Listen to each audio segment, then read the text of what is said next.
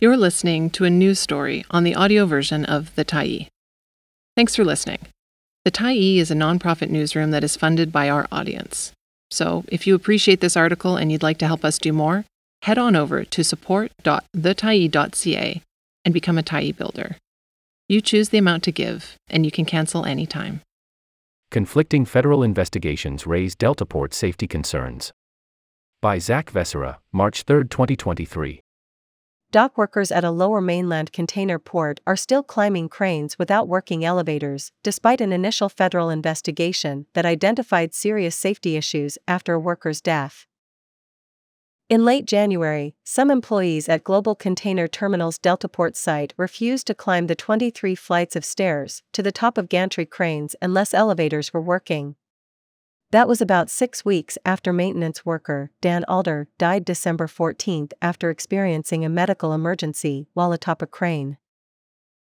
The Federal Labor Program investigation into his death found six safety violations, including failing to assess the risk faced by workers on its dockside cranes when elevators were not working and failure to develop an adequate rescue plan.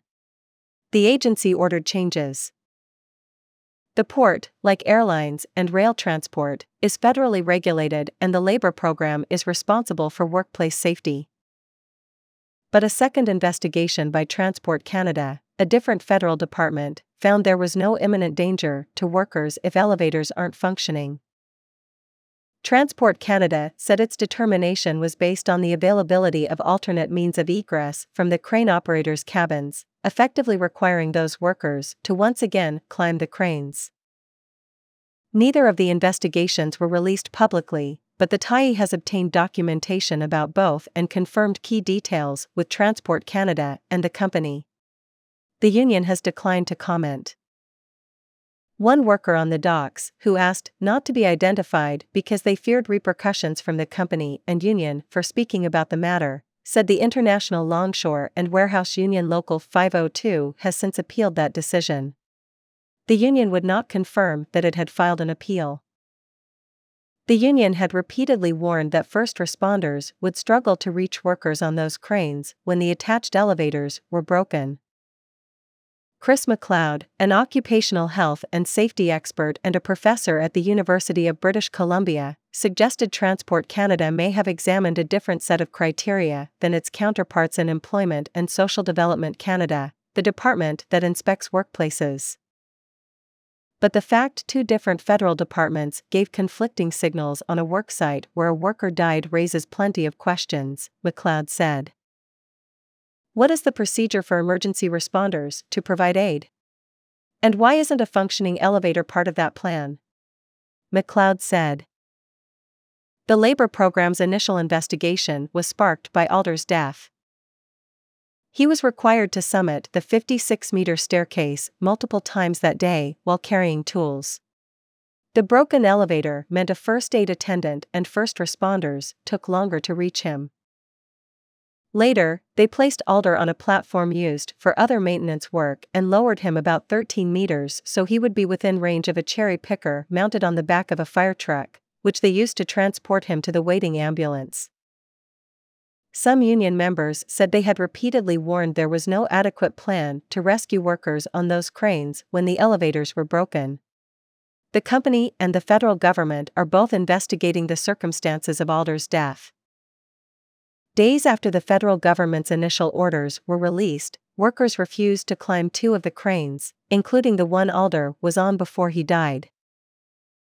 ILWU 502, in a written notice to the company, said there was no egress in the event of an emergency and that climbing the crane without a working elevator would delay medical care. Alex Adams, the marine operations manager for the company, responded that the stairs provided egress and said it was not unreasonable or unsafe to request crane operators walk up the cranes. The response does not mention maintenance workers. It is the opinion of the employer that the absence of a working elevator does not constitute a hazard, Adams wrote. The issue ended up in front of Transport Canada, which regulates elevators. The department sided with the company.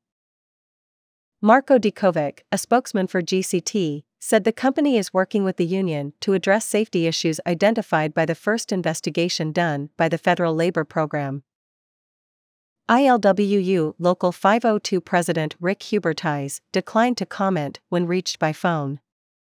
The union has not spoken publicly about the circumstances of Alder's death or the subsequent investigation into it.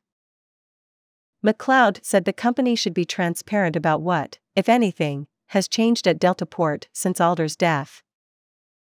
I think it's fair to know what those orders were and what the follow up was. Because until they've been brought into compliance with respect to the orders from the labor program, they're not complying, McLeod said. Thanks for stopping by the Tyee today. Anytime you're in the mood to listen to important stories written well, we'll be here. And if you'd like to keep independent media going strong, head over to thetyee.ca and click on the Support Us button to pitch in. Finally, big, big thank you to all of our Tyee builders who made this story possible.